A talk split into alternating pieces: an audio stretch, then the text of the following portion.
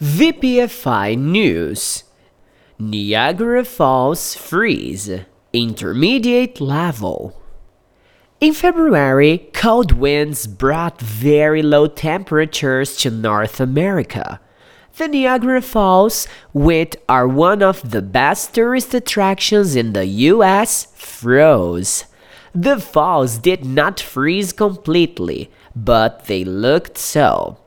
Thick ice made a crust on the falls, but the water was still flowing under the ice.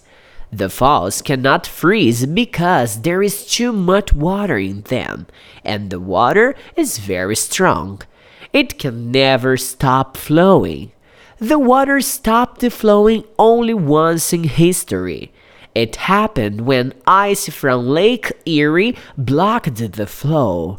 So only little water was flowing in the falls. It cannot happen again because there is a special construction on the river which stops the ice. Difficult words. Completely, fully, crust, a hard top part of something, block to make something impossible to move or flow.